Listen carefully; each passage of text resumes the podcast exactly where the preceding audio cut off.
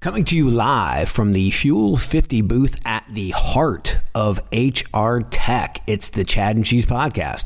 We are diving deep into the world of HR technology, tackling workforce challenges with innovative solutions, and we'd like to give special thanks to Fuel 50, the science based talent marketplace that bridges skills gaps, unlocks hidden potential, and supports better retention and engagement. Let's do this. Hide your kids. Lock the doors. You're listening to HR's most dangerous podcast. Chad Sowash and Joel Cheeseman are here to punch the recruiting industry right where it hurts. Complete with breaking news, brash opinion, and loads of snark. Buckle up, boys and girls. It's time for the Chad and Cheese Podcast. Oh, yeah. It's your parole officer's favorite podcast, aka the Chad and Cheese Podcast. I'm your co host, Joel Cheeseman, joined as always, Chad Sowash. We are live Hello. at HR Tech from the Fuel 50 booth, and we are happy to welcome for his fourth appearance Fourth? on our show. The fifth one, he gets a velvet Going jacket. for the jacket.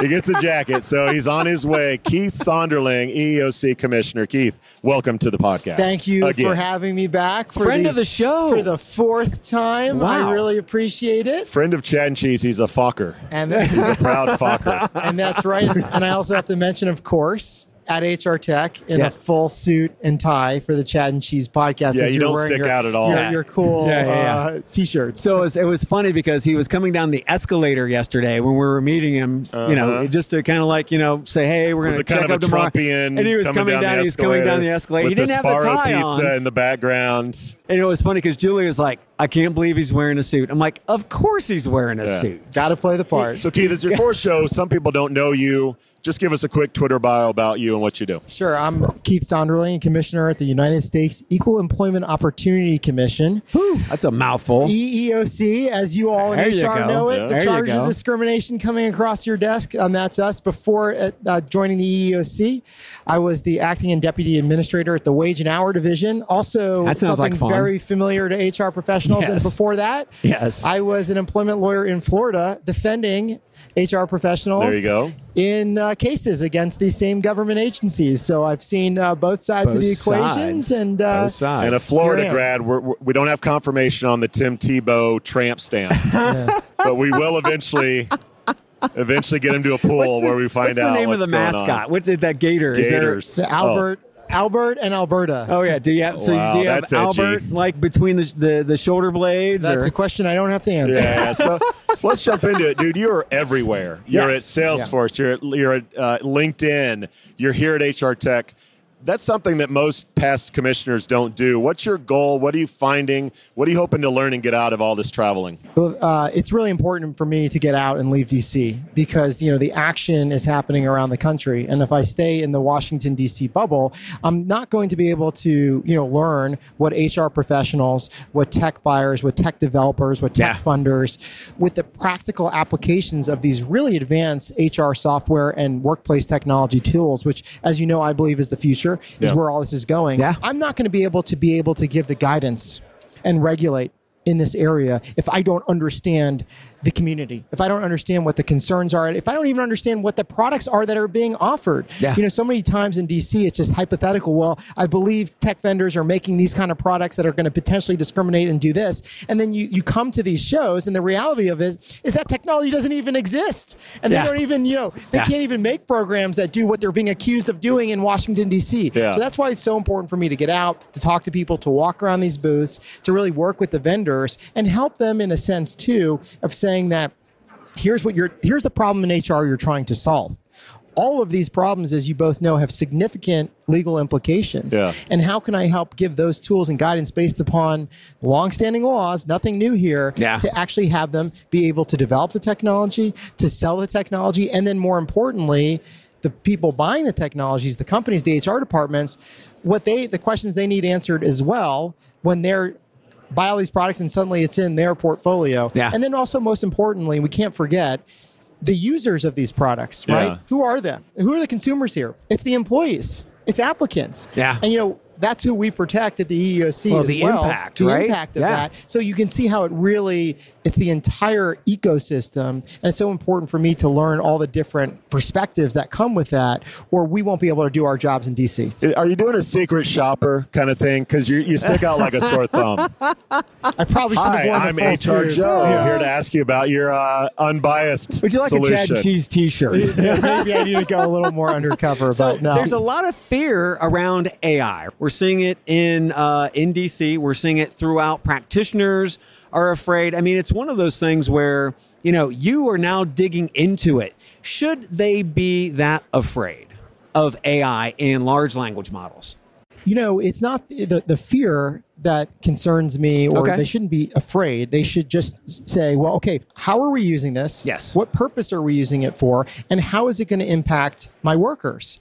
And that's the questions that they should be thinking about when they're buying, when they're figuring out to develop this. And those are longstanding questions that HR professionals and talent acquisition has been asking for any kind of recruitment tool. Yeah. Well, Before So AI, it's no different. before computers, before Yeah. you any of this was on the internet, when you're just doing employment assessments on pencil and paper, right? Yeah. There were considerations there. Is this actually going to make a productive workforce, or Yeah. is this going to be a tool that discriminates? And that, you know, outside of technology has existed for a long time. We need to just go back to that thinking when it comes to these technologies. Here's what I know in HR. Here's the impacts of Mm. whatever program I'm doing. And now, because of the scale of generative AI, the scale of Yes. technology, it's just much higher stakes. That's that's the key, right? So when we moved from paper and pencil, uh, paper and pen applications to the internet, we saw huge scale, right? Huge in scale. So we were able to get more qualified and more candidates into our systems. But we couldn't manage that very well, which is where the black hole came from. And there are also regulations and things, you know, that in, internet applicant rule, Yep. a lot of lot of things happened because of that. But that scale was like step one. This is like the next step of scale, right? So we've seen this before, and this is what I'm hearing from you. We've seen this before. Don't be afraid. We have to be able to understand, which where you guys come in to educate and then enforce if if if the education's not taking. and then arrests. Interest. Well,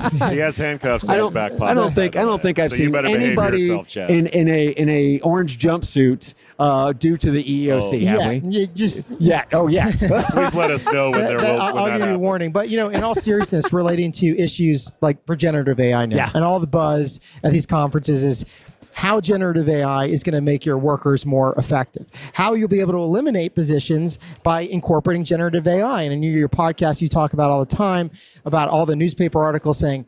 X amount of employees are going to be laid off, or you know, a company saying, "Well, we're going to completely not hire for this position anymore because we could use generative AI. What we're seeing with some of the striking workers Yeah. in Hollywood related to the fears of generative AI. Yeah. But let's just break that down what it's actually doing to where HR professionals and talent acquisition understand. So if you're saying if you're in TA now and your boss is saying, okay, we're we're no longer going to hire for this position because we're going to use generative AI, Uh-huh. or you're on the other side of the house, we're saying now we need to lay off these workers because the computers can do it faster. Who is that going to impact, right? So if you're laying off certain groups, what are the breakdowns on protected characteristics such as race, sex, ethnicity, and how is it going to impact those groups? So before you're saying, well, let's just wipe out this entire team, Yeah. you think about how much money companies spent on diversity, equity, inclusion, Oh, yeah. getting in young, new, diverse, talented workers from applicant pools that they've never seen before. Yeah. So you spent millions and millions of dollars and all this software to get in a diverse workforce. Now you have a decision to say, okay, we have generative AI. We can now replace this workers. Who's getting impacted from these reduction in workforce? We've seen it before. Forget technology. First in, first out Yep.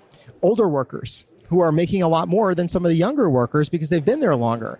And that's the same implications that's going to happen when you're talking about using generative AI. So if you don't do it carefully, right? A theme we've talked about before, just the amount of care and time and effort it needs to take when integrating these softwares. What are you going to have? You're going to lay off a whole group, which is now going to be your most diverse group that you've just done through your um, recruiting. Uh-huh. And the impacts of that are going to be discriminatory. Or you're saying, well, the older workers, you know, they may be impacted because they don't understand the technology as much. We don't want to spend more resources to go out and train them. That can be age discrimination. And that is not much different than we've seen in reduction in workforces in the past. You know, how certain groups get broken down. So I think there just needs to be a lot extra care when you're talking about the generative AI replacing workers or even making workers more efficient. Yeah. Right. Think about that. Now, Chat GPT is going to make your job 80% more efficient. Well, you need to learn how to do it. Yeah. And that may be difficult for disabled workers if they don't have the accommodations necessary. So, again, it's a lot of those basic HR principles that we can't lose sight of just because Yeah. it's new technology. So I'm going to flip the, the script real quick. One of the reasons why disabled workers are having a moment right now is because they were able to work remote, right? Now we have all these companies who are moving everybody back into the offices, right? And that is not something that many of these individuals can actually do. So therefore, from your standpoint, are, are you actually, you and the team actually looking at how this move back to the office is bad from a diversity, equity, and inclusion standpoint and negatively impacting individuals with disabilities who are doing the job at record levels. And these are people hired remotely, Yes. thought their job would Yes. always be remote. Exactly. And now the switcheroo, it's not. And you've seen a lot of articles on that. And Yeah. let me just take a step back. You know, at the EEOC, the federal government, we can't get involved in business decisions of whether or not your employees should work remotely or they should work in the office, uh-huh. right? Um, the employers still have that, you know, outside of a collective bargaining agreement or a contract, you know, which could be breach of contract claims in what you're talking about, saying, well, my contract says I get to work from home, now I come to the office. Different story, right? Our perspective is whatever decision you make, whether you allow certain groups to work remotely, whether everyone has to come back in the office, that's up to you.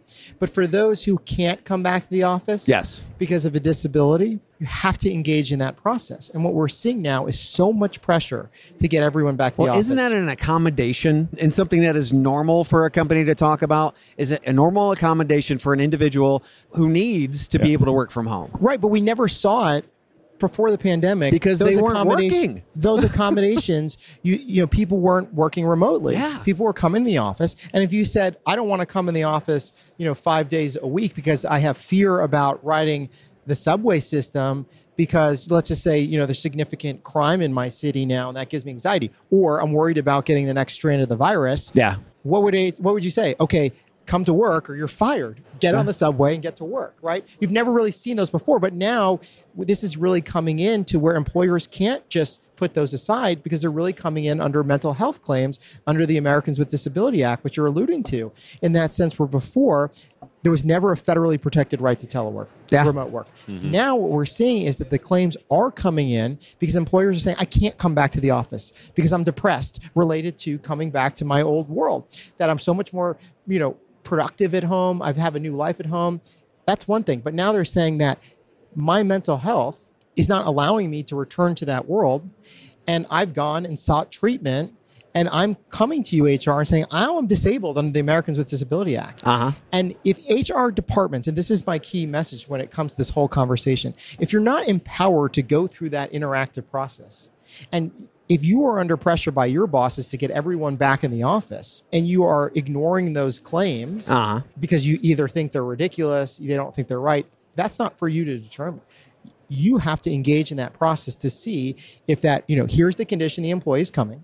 What are the accommodations related to this condition working with their mental health provider or their MD, whatever it is, and saying, well, maybe a remote work schedule is what that accommodation is. Maybe it's coming in at different hours. Maybe it's uh, alternative commuting methods. Maybe it's having noise canceling headsets or having dim lights. There's, the answer may not be remote work, Right. but just engaging in that process with their healthcare professionals is what HR departments need to focus on. To your point, they know how to do that, but they have to be empowered to do that, even though there's such a push to return to the office Yeah. because it is going to impact disabled workers um, more than others.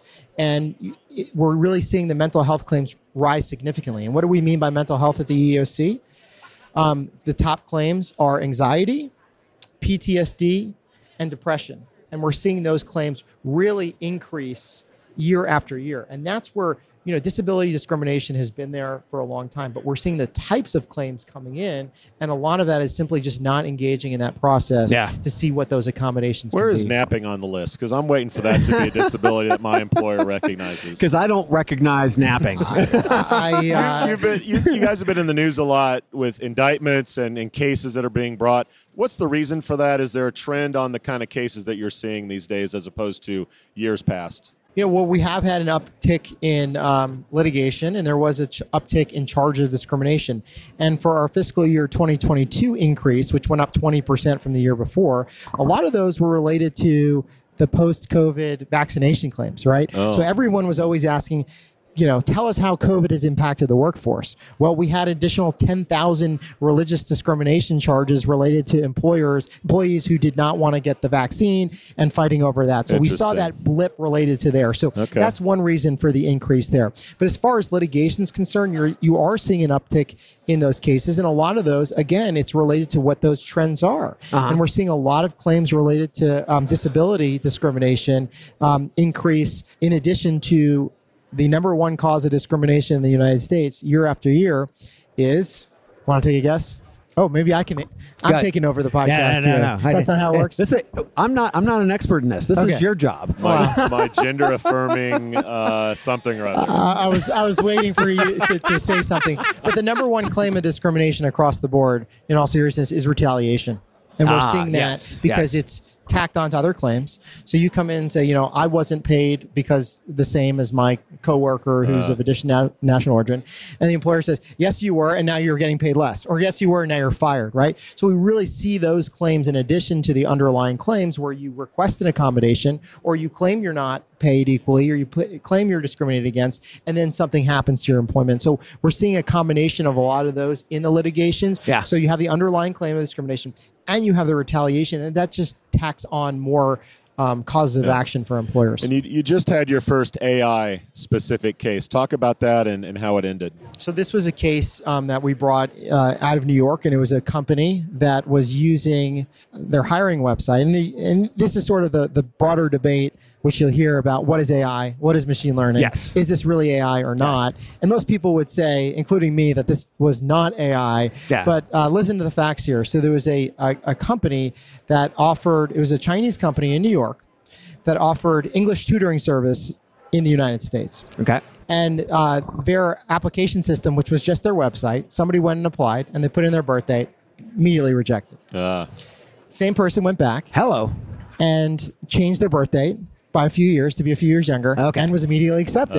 now, none of us are machine learning PhD MIT scientists, right? But I think. The three of us collectively, Can with our small computer brains, We could crack that could case. probably make that code pretty easily, right? right? Could crack that this code. This is my Yeah, we can 18 crack the year case. bringing in the best investigators, Chad and Cheese on the case. But you see here, I mean, that's just basic coding, right? That's not sophisticated algorithms Yeah. in the sense. So there, They blame the AI. they, they blame the computers, they blame the system. They also said that, you know, in other countries they're allowed to do It's this. not us. This doesn't fly Yeah. in that sense where that's just straight age discrimination. But it goes to a broader point, which we've talked about on earlier podcasts, about how quickly on the applicant side that these cases can scale. Yes. Right. So Yes. think about every person who is qualified for that job that would have applied for that job and would have been rejected because of their age or didn't see that advertisement because of their age could be in a potential class of age discrimination against that employer and that's why it's so critical in the talent acquisition space where you know having your your systems ensuring that they're not automatically screening out people based on age people based on gender you know what Yeah. these tools can allow you to do or where you're actually doing your advertisement placements and there's a lot of technology out there that's going to help with diversity recruiting getting job ads in different places well if there is a, whether it's a line of code or the algorithms designed not to show the advertisement which of course is federally protected to certain groups based on race age sex you know we really see this more in the age context like Uh-huh. new college grads just let's just go there everyone who is qualified for the job can be a part of that class of saying that they were discriminated against Right. and the employer would be liable for not potentially hiring them Yeah. you know there's a complicated analysis to get there but you see the value of these cases how large they can get quickly Yeah. and then another part too of what we did in one case we made the, the employer use uh, ai to go through in a in a job board to go through their system to make sure that there wasn't any discriminatory terms too close to each other that would preclude people to apply or not to apply. Yeah. so you can see Yeah. there's also good uses of this too, which we've talked about on the front end advertisement side. But you know, we haven't seen the large scale cases yet. And why is that? It's because a lot of employees still don't know they're being subject to the algorithms. Yeah. They don't know whether it's an interview, whether their natural language process is, is looking at what they're saying. Right. That consent requirement, which Uh-huh. we don't have yet. Um, until we see that, I, I think it's going to be very hard to for these cases to come to us because don't forget when you come to the EEOC, you're just claiming discrimination based on protected category. So you're coming in saying I was discriminated based uh, my age. There's not a box that says technology discrimination, right? Just like earlier on, there wasn't COVID discrimination. So we have to then do the investigation to see. Well, was this COVID related? Yeah. Was this technology related? And that Uh-huh. takes time and resources. So until you see changes in the law on consent or employers start doing consent, you'll start correlating some of these cases that will come in. Keith, thanks for popping is. in. We know you're a busy guy visiting a lot of companies Oh, and people. be and on the lookout. Employers. For those listeners that want to connect with you, maybe have some questions, where would you send them? Find me on LinkedIn. Happy to uh, connect on there. Soon to be sporting a Chad and Cheese smoking jacket on his LinkedIn profile. Chad, it's always fun to sit down with Keith. We out. We out. Wow, look at you. You made it through an entire episode of the Chad and Cheese podcast. Or maybe you cheated and fast forwarded to the end. Either way, there's no doubt you wish you had that time back. Valuable time you could have used to buy a nutritious meal at Taco Bell, enjoy a pour of your favorite whiskey, or just watch big booty Latinas and bug fights on TikTok. No, you hung out with these two chuckleheads instead. Now go take a shower and wash off all the guilt. But save some soap, because you'll be back. Like an awful train wreck, you can't look away. And like Chad's favorite Western, you can't quit them either. We out.